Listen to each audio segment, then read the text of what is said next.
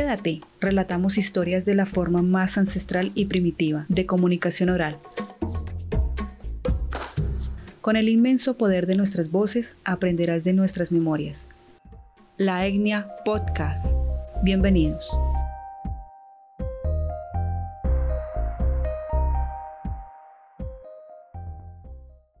Sean todos ustedes bienvenidos nuevamente a un episodio más con la Etnia Podcast y con nuestro super invitado que nos ha acompañado en toda esta saga de episodios para esta tercera temporada, el doctor y arquitecto Milton González. Él es venezolano, es una persona que ha estado ligado a la Asociación de Reikistas para Dharma Internacional y el Colegio de Ingenieros de Venezuela miembro también de la Sociedad Venezolana de Radiestesia y en la Alianza de Reiki Española.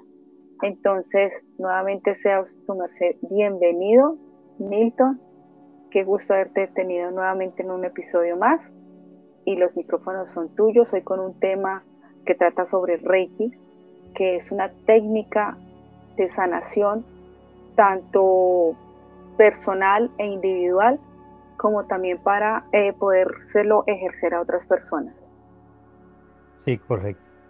Bueno, eh, en primer lugar, bueno, muy buena este, noche de nuevo, Jenny, y gracias por esta invitación que hemos seguido durante todos estos capítulos de salud. En este caso que nos toca el Reiki, eh, tenemos que hablar que una de las terapias alternativas más aceptadas en las instituciones médicas oficiales, es decir, hay en algunas clínicas y hospitales, sobre todo privados, en donde ya Reiki a nivel tanto de América como de Europa y por supuesto el Asia, que es donde se origina en Japón, ya se ha aceptado en algunas salas aparte eh, hacer terapias de Reiki para algunos pacientes. El Reiki viene del vocablo japonés compuesto dos palabras que son rey, ki, rey universal y ki, energía universal. Entonces es la utilización de la energía universal canalizada por un maestro o un terapeuta reiki para activar, equilibrar el cuerpo físico, mental y espiritual de la persona a través de el manejo de la energía, sobre todo en los siete chakras principales. Es decir, los siete chakras que comúnmente se conocen, el chakra raíz, el chakra sexual, el chakra del plexo solar, el cuarto chakra del corazón, el chakra de la garganta, el del entrecejo y el corona o el chakra espiritual. Eh, haciendo una pequeña reseña histórica para que la gente se ubique, porque seguramente muchas personas que escucharán este podcast nunca han oído hablar de Reiki como otras sí.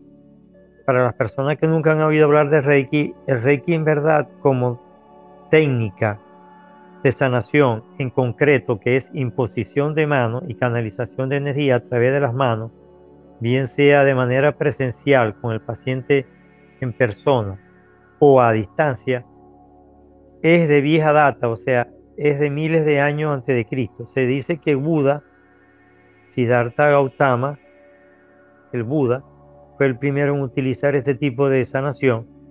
Y luego Jesús, cuando tuvo unos años perdidos, que se llaman los años perdidos por el oriente del mundo, aprendiendo muchas terapias y mucha iniciación que él tuvo a nivel espiritual, sobre todo lo que se conoce como el nazariato, él aprendió a utilizar las manos como sanación. Pero realmente como sistema que lo conocemos hoy en día, el sistema japonés, viene de 1922. Es decir, que el próximo año, en el 2022, el Reiki va a cumplir un siglo, fundado oficialmente por el maestro y monje Zen japonés Mikao Usui, que fue un maestro que nació en el siglo XIX y falleció en el año 1926, prácticamente en el primer cuarto del siglo XX es decir, entre la Primera y la Segunda Guerra Mundial.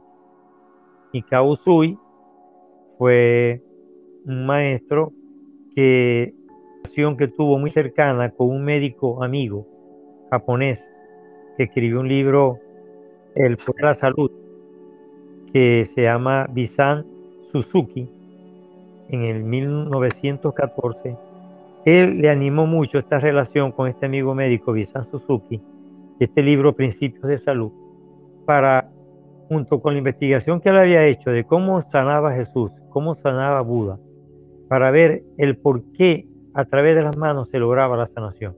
Entonces, en el monte Kurama, en la ciudad de Kioto, donde él nació, en Japón, y él se fue a una meditación solitaria en 21 días de ayuna y alcanzó lo que se llama en japonés el estado de Satori, quiere decir el estado de iluminación y plenitud.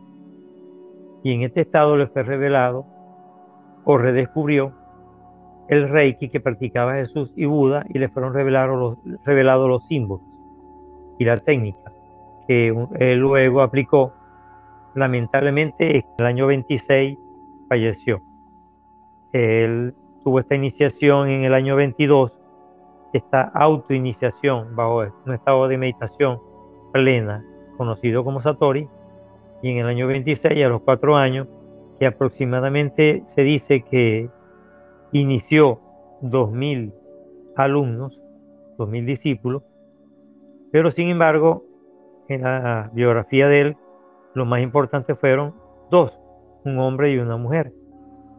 Uchiro Ayashi, quien luego le enseñó a la hawaiana maestra Hawayo Takata, que finalmente la llevó a Estados Unidos y estableció la primera clínica de Reiki en el año 1970. Hawayo Takata.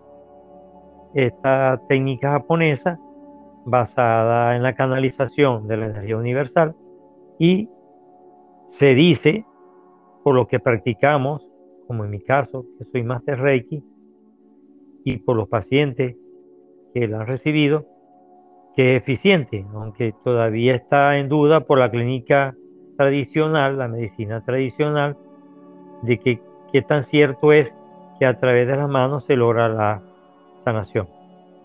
Pero como siempre los resultados están a la vista y se dice que sirve para infinidad de enfermedades y de patologías, tanto físicas como emocionales, incluso como espirituales, porque maneja tanto el plano físico como el plano mental, como el campo áurico, el campo energético que tenemos alrededor de nuestro cuerpo que vendría por eso son los símbolos. Sí, por eso son los símbolos. En muchos casos, eh, la imposición de mano no es el toque necesariamente físico del maestro o terapeuta Reiki con el paciente. Vamos a hacer una diferencia entre terapeuta y maestro. Maestro es quien ya ha sido iniciado como maestro habiendo cumplido con los niveles básicos y la maestría Reiki. ¿Cuántos niveles? Bueno, los niveles varían de acuerdo a la escuela, porque hay varias escuelas. Está la tradicional de, que fundó Mika Usui, que es el Usui tradicional, que son tres niveles más maestría. Está la tibetana tántrica, está la Karuna y varias más. Eh, yo nombro esas tres porque en las tres fui iniciado como maestro y tengo la propiedad de hablar. Pero hay varias ramas, igual que la yoga, y dependiendo de la escuela de, Reiki, algunos símbolos tienen cierta variación. Unimos voces para darte sentido. La Etnia Podcast.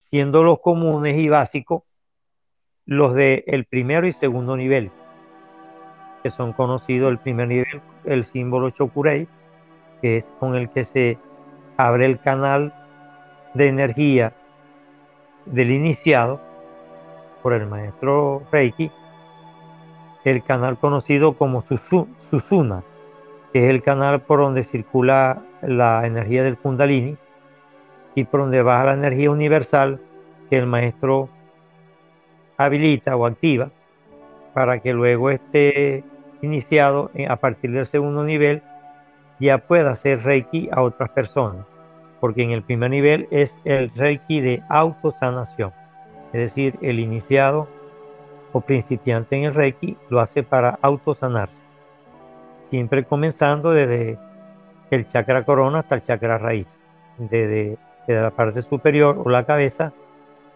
hasta la parte debajo de los genitales, que es donde se ubica el chakra raíz. Y, Las personas que quieran hacerse el Reiki, eh, la pregunta va a sonar muy obvia, pero necesariamente necesitan ser iniciados en el Reiki o ellos mismos pueden empezar a hacer em, el proceso en sus chakras sin haber sido iniciados por ningún máster.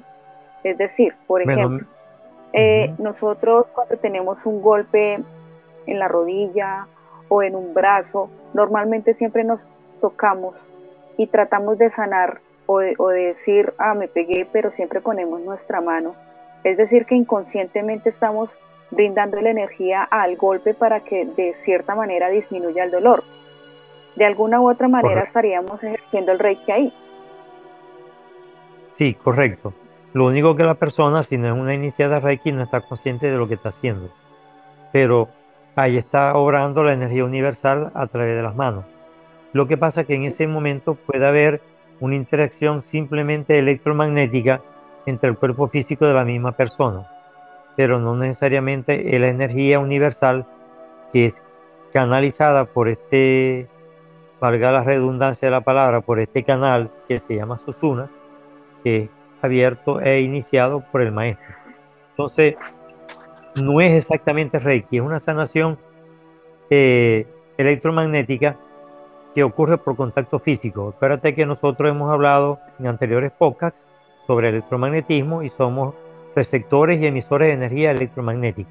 Entonces ahí lo que ha habido es un contacto como el que hace la madre cuando acaricia al hijo, el bebé, para calmarle algún dolor, los cólicos, los gases, y el bebé se quieta. En ese momento la madre lo que hace es, de una manera instintiva, acariciar al bebé, tranquilizarlo y aliviar el dolor, y funciona. Pero no necesariamente es la técnica de Reiki, porque hay varias técnicas japonesas y orientales coreana, japonesa, china. Hay diferentes técnicas en el mundo asiático, en el mundo oriental, que tienen que ver con imposición de mano o toques de mano. en Corea, en China, en el mismo Japón, se practican técnicas como por ejemplo el Chihatsu, que es una técnica parecida al Reiki, pero que no maneja símbolos, sino otros chakras, además de los siete principales conocidos, maneja otros puntos de energía similares a lo que se maneja en la acupuntura china, pero en el caso de, los coreanos y en el caso de los mismos japoneses, lo utilizan en algunas otras zonas como piernas, rodillas, brazos y otras partes del cuerpo, donde activan ciertos chakras en caso de que esté negativo o los controlan en caso de que o, como tú dices, hay un golpe, hay un trauma, haya un dolor, cierto desequilibrio, entonces se hace en posición de mano sin necesidad de colocar ni conocer símbolos Reiki, porque el Reiki se basa en unos símbolos que le fueron revelados al maestro Mikao Usui y que él transmitió a su discípulo. Entonces, los practicantes del Reiki tienen que estar conscientes cuando colocan las manos de qué es Reiki mientras tengan conocimiento de los símbolos. Cada símbolo sirve para activar algunas algunas eh, energías y para trabar ciertos dolores o ciertas patologías. Entonces, en el primer nivel solamente se enseña un solo símbolo, que es el Chokurei, que prácticamente es la representación del canal Susuna con el elemento vertical que desciende y luego con una serie de círculos representa con la intersección los diferentes chakras o puntos de energía que tenemos, los siete principales que tenemos en nuestro cuerpo. Es el símbolo del Chokurei. Pero luego en el segundo nivel se enseñan eh, dos más, que son el Hosan Chesone y el Seiheki. El símbolo de la sabiduría y el control mental, el Seiheki, y el símbolo del amor. Y el Chokurei, que es el símbolo de la vitalidad o energía física. Entonces estos tres se enseñan y es cuando el iniciado ya puede comenzar a practicar Reiki con, una, con otra persona, a dar Reiki a otras personas. Cuando una persona, independientemente de la patología, que lleve y vaya hacia el terapeuta Reiki, ¿qué puede esperar la persona? ¿Que salga mm, mejor de lo que entró o de pronto va a salir un poco más perturbado por el entrelace de, energías? ¿O más o menos cuántas terapias necesitaría una persona para sanar? Porque digamos que no solamente estaríamos hablando de la parte física de alentar algún dolor físico, sino que también el Reiki tiene que ver mucho, y como tú muy bien lo dijiste hace un momento, sobre el control mental, pero no es el control mental del terapeuta hacia el paciente, sino que el control lo tenga directamente el, paciente, ¿verdad?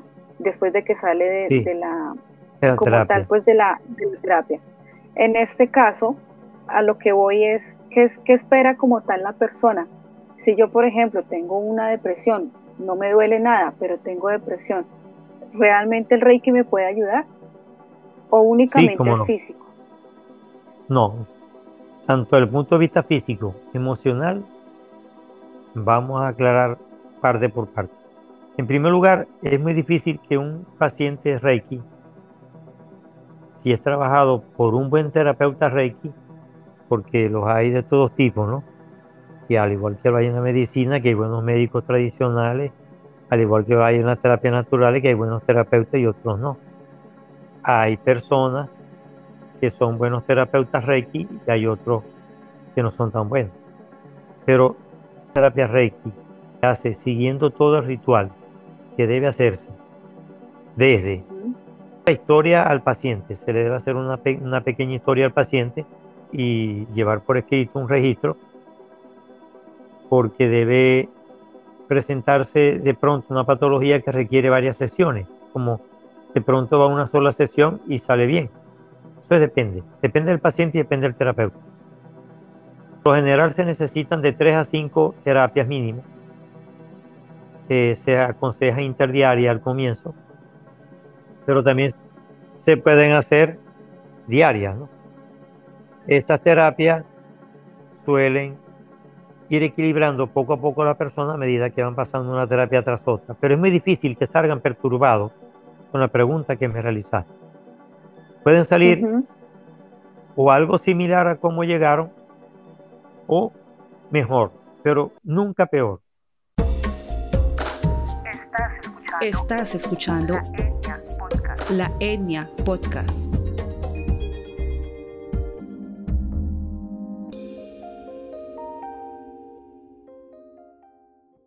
¿Por qué?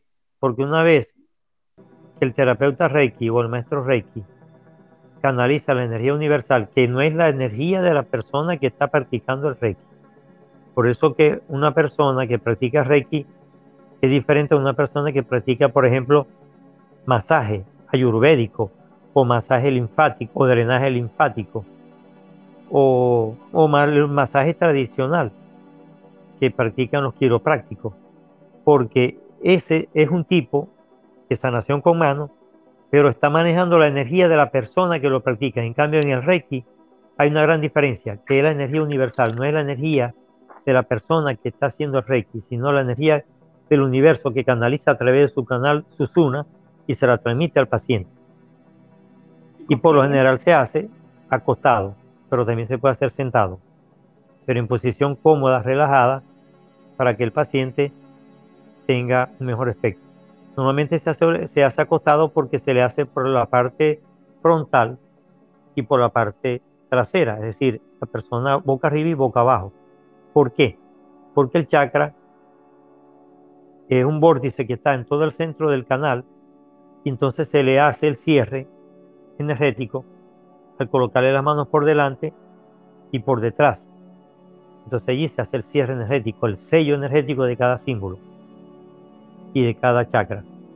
Dependiendo de la patología emocional que tenga, yo sé si le debo de, colocar los símbolos en determinado chakra. Por ejemplo, si lo que tengo son miedo, rabia, ira, agresividad, resentimiento, trauma, por lo general se trabaja en los tres chakras emocionales, 3, 4 y 5, plexo solar, corazón y garganta, pero básicamente en el plexo solar. Plexo solar, que es lo que corresponde eh, sobre el ombligo a la zona digestiva, donde está el páncreas, el hígado, los intestinos. Y en esa zona se acumulan lo que muchos llamamos todas las afecciones que tienen que ver con los temperamentos biliosos y con aquellos sentimientos primitivos o bajos, instintivos, lo que llaman mucha gente la energía reptiliana, la energía base. En cambio, si tú me dices que vas a trabajar un problema de concentración, un problema más de tipo psicológico que emocional, yo te digo que de los tres chakras emocionales vamos a manejar el entrecejo o el tercer ojo, porque allí se maneja la parte que tiene que ver con la parte psicológica de la concentración, de la persona controlar, vamos a decir, la parte nerviosa, consciente, pero la parte instintiva, inconsciente, se maneja básicamente en el plexo solar. Y en el, cual, y en el cuarto chakra, en el agna, en el chakra del corazón, donde tenemos ubicada una glándula, porque en cada chakra se corresponden unas glándulas. Así como tenemos en el tercero el vaso, el hígado, tenemos por ejemplo en el cuarto el timo, que es la gran glándula regeneradora celular, además del corazón, y la parte afectiva y sentimental, que es el corazón. Y en el quinto chakra tenemos a nivel emocional la parte que tiene que ver con la comunicación y expresión con los demás. Y a nivel de glándula tenemos la tiroides y las vías respiratorias, porque allí está ubicada la glotis, que es el orificio por donde digerimos los alimentos y respiramos. Entonces, si vamos a trabajar esas emociones, básicamente la duración de cada imposición de mano promedio son 5 minutos por chakra, es decir, una terapia reiki dura con toda la invocación, el ritual de limpieza, de protección del lugar, de protección del símbolo que se le hace de protección al paciente, para que ninguna energía negativa o entidad que esté en el espacio penetre ese cuerpo físico y ese cuerpo energético. O sea, el maestro hace primero una limpieza del espacio, luego una limpieza del paciente y luego comienza la práctica directa del, del Reiki. Entonces, como tal, dura aproximadamente entre 45 minutos a una hora y a veces hasta hora y media, 90 minutos, dependiendo si es un, ya una enfermedad bastante complicada el caso de enfermedades terminales, lupus, esclerosis múltiple, eh, cáncer de mama, cáncer en los ovarios, de la persona, la seguridad de la persona. Una persona muy insegura, muy nerviosa, hay que trabajar el primer chakra para que haga, como dice uno, tierra, para que su energía se reciba y se descargue toda la energía negativa que tiene acumulada a través de los pies a la tierra. Se debe decir que el chakra se debe hacer con la persona descalza porque hay imposición de mano que también involucra los pies, colocarle la mano en los pies. Y al igual que el terapeuta o maestro Reiki trabaja descalzo porque está haciendo tierra que está canalizando la energía. Entonces no se deben utilizar calzado o zapatos. hacer en la historia, preguntarle que no haya ingerido alcohol por lo menos 24 horas antes, porque estaría alterando el canal Susuna o adecuada a la energía universal o rey. Entonces eso hay que tenerlo en cuenta de manera de precaución. ¿Sí? Sí. La persona que se le impone en las manos, eh, ¿ella entra en un proceso de meditación o únicamente el terapeuta puede iniciar con musicoterapia, por ejemplo? Eh, e ir imponiendo las manos sin necesidad de que la persona entre en meditación? No, normalmente la persona hay que relajarla, porque entre más relajada y menos tensa esté la persona, la fluidez de la energía universal canalizada por el terapeuta Reiki va a ser más efectiva, va a ser mejor. Normalmente se acompaña con eh, música porque la música, como ya lo hemos hablado en anteriores podcasts, es una terapia vibracional que modifica, altera de manera positiva la frecuencia vibratoria del paciente. Entonces, ese campo energético del he llevado a una onda cerebral de miliciclos por segundo, es decir, estado de, eh, estado de relajación consciente, como el caso de Tita, o estado ya de relajación inconsciente como máximo estado de relajación profunda que es la delta, que es de 0 a 4000 miliciclos por segundo cerebrales.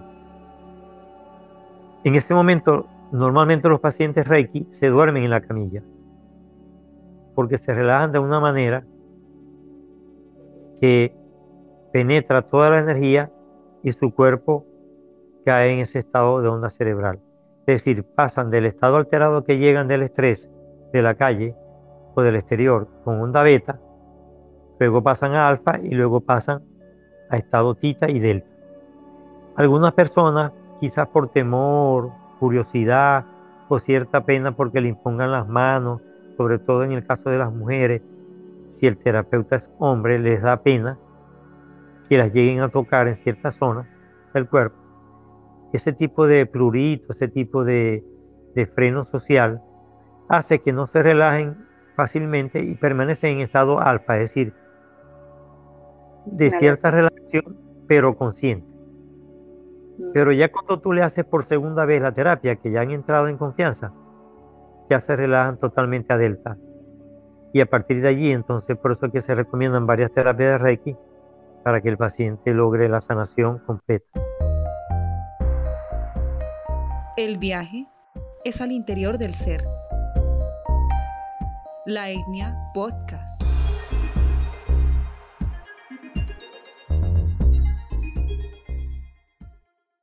Y a veces puede durar meses, ¿no?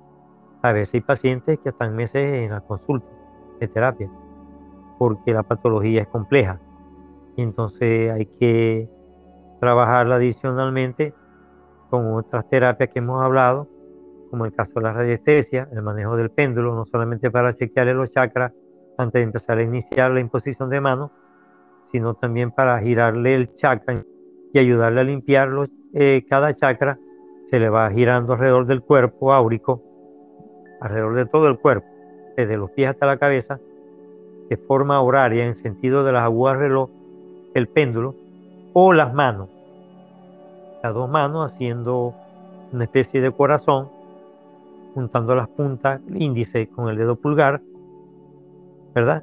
De las dos manos, y se va girando en sentido horario, chakra por chakra, y luego de manera general alrededor de todo el cuerpo y de esa manera se hace la limpieza final áurica o energética y se cierra finalmente con el chokurei de nuevo. Así como se abre, se cierra con el chokurei como símbolo de cierre. Pero dependiendo, repito, de, la escuela, hay algunos símbolos que se enseñan en algunas escuelas y otros no. Incluso hay símbolos que son revelados a algunos maestros en estado de meditación profunda. En mi caso, en el caso personal, me fueron revelados tres signos más de los que me iniciaron los maestros y esos símbolos son personales y se colocan para determinada patología. Esto en cuanto a una persona, un ser humano, pero también se dice que el Reiki puede aliviar a un animal y tal vez también a una planta. Correcto. Y también a los objetos físicos, sobre todo a aquellos objetos que tienen funcionamiento, ¿no? Tú le puedes hacer Reiki a una computadora, tú le puedes hacer reiki a un automóvil. A mí me ocurrió una vez una anécdota que mi primer vehículo que tuve no tenía quien me auxiliara y le levanté la capota y le empecé a hacer el símbolo y luego me metí al automóvil y prendió. Estuve tiempo intentándolo prender y no podía hasta que opté por hacerle reiki y, encendió el carro, el vehículo. Eh, a los animales también se le puede hacer reiki. Los animales son seres vivos, también son emisores y receptores de energía, solo que la mayoría de ellos no son conscientes de la energía. Pero en el caso de algunos primates y algunas especies especiales, como ya lo nombramos en anteriores podcasts, como por ejemplo los delfines, se dice que tienen un coeficiente de inteligencia muy alto, que ellos perciben y saben cuando uno les va a hacer reiki. Pero se le puede hacer un animalito como las mascotas, como los perros, los gatos, sobre todo en patologías de mucho dolor y en patología digestiva, eh, heridas, contusiones. Y también ya cuando declaran un animalito que ya dicen hay que dormirlo, hay que practicarle ya la muerte, que anestesiarlo. Entonces, si la persona practica Reiki, se hace símbolo Reiki antes de hacerle esa terapia, esa, esa práctica veterinaria, o sencillamente no se le hace, se le hace unos símbolos y es increíble como el animalito, porque yo se lo hice a varias de mis mascotas, como el animalito cae en un sueño profundo y se va de este plano físico. Y es lo que llamamos muerte. Entonces, a las plantas igual. A las plantas tú le haces a una planta que esté toda decaída, toda marchita, igual que una flor, y se le hace símbolo Reiki, sobre todo el Chokurei, que es el símbolo de vitalidad, y automáticamente esa planta se mejora. Se mejora. Yo que trabajo, por ejemplo, con lo que llaman bonsai, que son árboles enanos que, vienen, que son de origen japonés, eh, yo le practico mucho y les hablo, porque el hablar también es una frecuencia vibratoria que ya lo hemos dicho, una onda electromagnética sonora, igual que la música, y dependiendo de la palabra que yo pronuncie y el tono en que la pronuncie y el amor que le transmita a través de las palabras, igual que de las manos, porque esa es otra manera de conceptualizar el Reiki. No solamente la canalización de energía cuerpo físico, mental y espiritual a través de las manos, sino también que se transmite por el terapeuta Reiki con esa imposición de manos. Hay una famosa autora del libro Las manos que curan, Brena, que ella dice que Reiki simplemente es dar amor a través de las manos. Así lo define ella, sencillamente en su libro Las manos que curan. Y hay personas que sí sanan simplemente con las manos dándole amor a la, a la otra persona. El ejemplo más, más, claro es la madre dándole una caricia a un bebé cuando le duele la barriga, por la cabeza. Y el bebé mismo se duerme porque es el amor que transmite la madre a través de las manos, sin estar consciente que lo está haciendo. ¿no? La madre sabe que le está dando amor, porque ella lo siente, pero no sabe que está transmitiendo una energía que puede ser universal, que el Reiki se lleva de vida en vida. Es decir, si a ti te inician, cuando reencarnes, vas a volver a tener esa energía Reiki y vas a seguir transmitiendo a través del canal Susuna sanación. Y quizás esa madre, cuando le está haciendo imposición de mano al bebé, fue iniciada Reiki en vida anterior y no lo sabe. Entonces eso es muy importante aclararlo. En la iniciación a la maestría, la maestra explica todas esas cosas, o el maestro, porque hay una parte teórico-conceptual muy importante cuando se hace la maestría. Sí. sí. De aquí y con todo lo que te he escuchado en cuanto al Reiki, yo creo que podríamos abrir otros dos temas para que las personas puedan entender un poco más de qué se trata el Reiki y las demás eh, actividades que ya hemos hablado. Porque podríamos también hablar sobre los chakras. Muchas personas no saben dónde están ubicados y qué función o qué misión tienen. Y también podríamos hablar sobre las vidas pasadas o sobre la reencarnación como tal, para que las personas tengan estos dos conceptos y puedan asimismo asimilar toda la información que hasta el momento tú nos has brindado. Entonces no sé cómo te parece la idea, si tal vez está un poco zafada o, si tienen algo que ver los dos temas que te estoy planteando. No, no, no está zafada, tienen que ver totalmente. Eh, vamos a empezar por los chakras. Entonces, Milton, ya para concluir, de pronto ya veníamos hablando de que en el siguiente temario sería chakras y se abre también la posibilidad del temario de vidas pasadas y para las siguientes vidas. Así que hoy lo dejaríamos Reiki como tal. Lo expusiste muy bien porque hubo, digamos, una parte que es la práctica y para qué sirve, pero ya, pues de esta manera me gustaría que concluyeras con algo tanto personal o como profesional para que las personas que necesiten una ayuda en sus diversas enfermedades, sean emocionales, mentales o físicas, puedan también requerir un terapeuta o un master Reiki.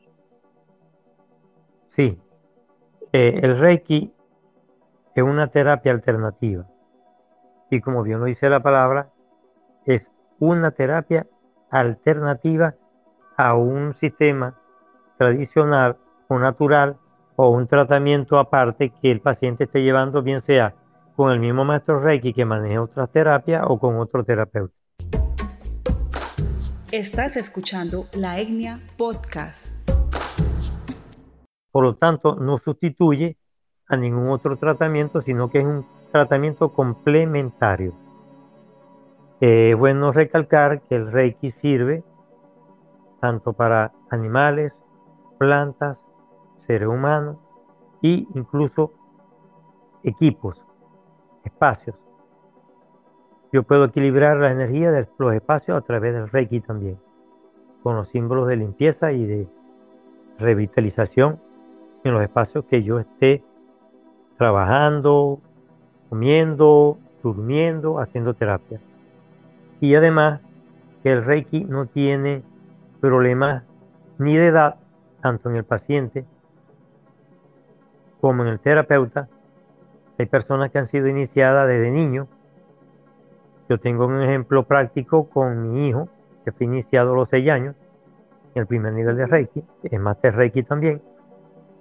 Y se fue abierto el canal Susuna, y como simplemente se trabaja con la energía universal, él simplemente se aprende las imposiciones de mano básicas en la que enseña en el primer nivel perdón, en el segundo nivel, de la primera son el auto Reiki, y entonces ya la persona puede hacer Reiki a cualquier edad. Y eh, lo otro que quería acotar finalmente es que el Reiki es una energía universal aplicable a cualquier persona indistintamente del credo, religión, condición económica, cualquier aspecto que como ser humano tenga. Y funciona porque sí. No hay manera de que no tenga su beneficio en cualquier paciente. Independientemente del credo, lo que sí no se debe hacer es un reiki. El paciente debe eh, aceptar al menos que esté en estado de inconsciencia y una persona familiar o una persona amiga que la que le pida a uno que asista a ese paciente inconsciente. Pero siempre debe el terapeuta o maestro Reiki tener el consentimiento y la aprobación y el permiso de la persona que se le va a hacer el Reiki. Así que de esa manera concluimos esta primera parte. Sí.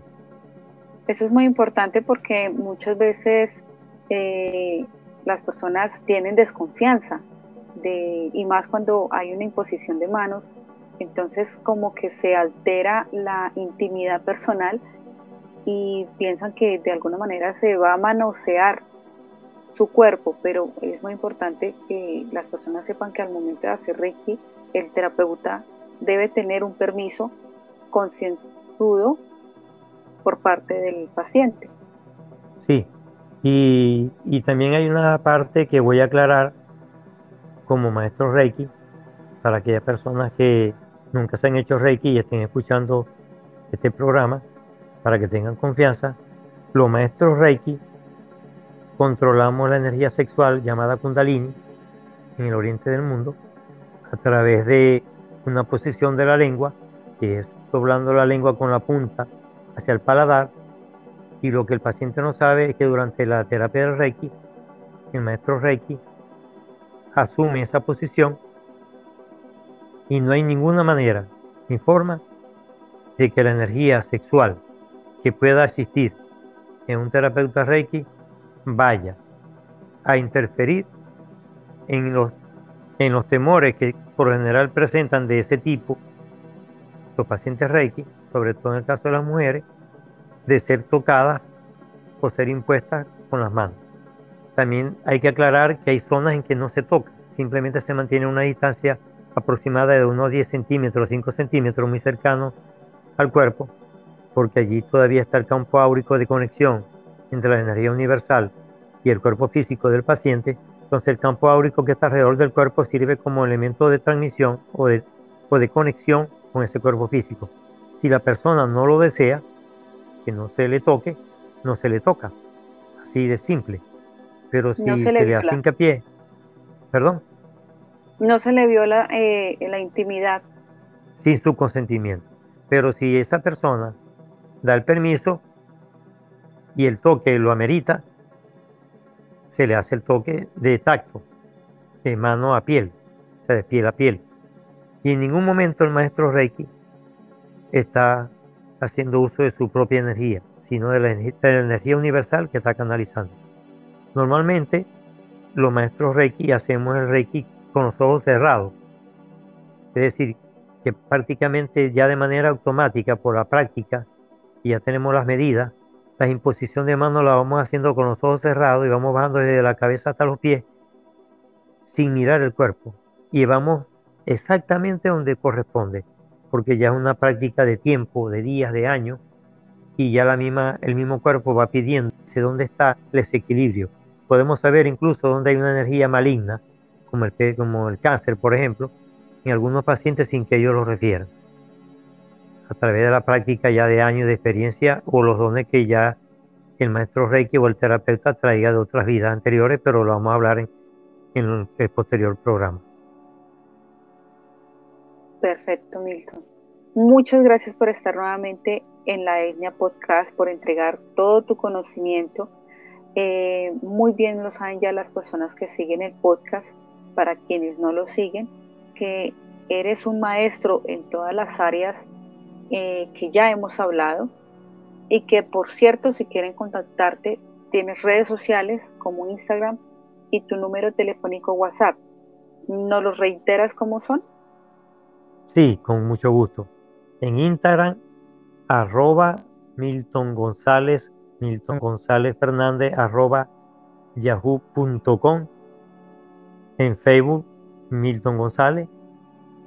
Y en mi teléfono, en WhatsApp, más 58 412 079 2098. Estoy entera disposición al igual que en, el canal YouTube, en canal Mundo Alternativo. Entonces por allí pueden hacerme consultas directas y además de eso, este, tengo algunos libros que ilustran de, de algún modo el Reiki como terapia, pero en la primera colección que estoy publicando, porque hay demasiada bibliografía sobre Reiki, pero siempre uno le imprime el toque personal, de la experiencia personal y del manejo holístico de otras terapias. Y entonces, en una próxima colección, a la que estoy terminando, de, 13 de 11 libros, en la próxima colección, de aproximadamente 8 libros, está el Reiki. Entonces... Sí, la primera colección de libros, ¿cuántos libros son? Son 11 libros ya he reeditado siete que están a la orden y estamos ya, estoy ya en proceso de terminación de dos simultáneos que son terapias florales y el rol de la mujer en la pareja y el núcleo familiar. Y los últimos dos que también voy a reeditar son eh, grafología laboral y grafoterapia exclusivamente. Perfecto. Si las personas quieren eh, adquirir uno de tus libros, se comunican directamente por Instagram o a tu WhatsApp, ¿verdad? Sí, correcto. Instagram, WhatsApp o por correo electrónico si no tienen esas aplicaciones instaladas. Por correo electrónico, Milton González Fernández, yahoo.com. Pueden hacerlo y en PDF yo se los hago llegar en cualquier parte del mundo donde estén. Algún día van a ser publicados con el favor de Dios físicamente. Estamos en conversaciones con Editorial Planeta de Colombia y otra editorial en, Perú para lograr llevar a cabo la parte física. Esperemos en Dios. Quiere decir que no solamente eres máster en Reiki, sino también escritor, conferencista a nivel internacional. Y sí, pues que eres una eminencia. Así que, bueno, nuevamente les reitero también nuestras redes sociales como la etnia podcast arroba gmail.com, que es nuestro correo. Mismo nombre, la etnia podcast para Facebook, Instagram, TikTok y para YouTube. Muchas gracias también por estar escuchándonos y también les agradecería un montón si pudieran enviarle este podcast a sus amigos, a sus familiares, o tal vez las personas que necesiten ayuda, en este caso de salud, todo lo que tenga que ver con salud, pues hay una persona que puede ayudarles y precisamente es nuestro invitado especial, Milton González.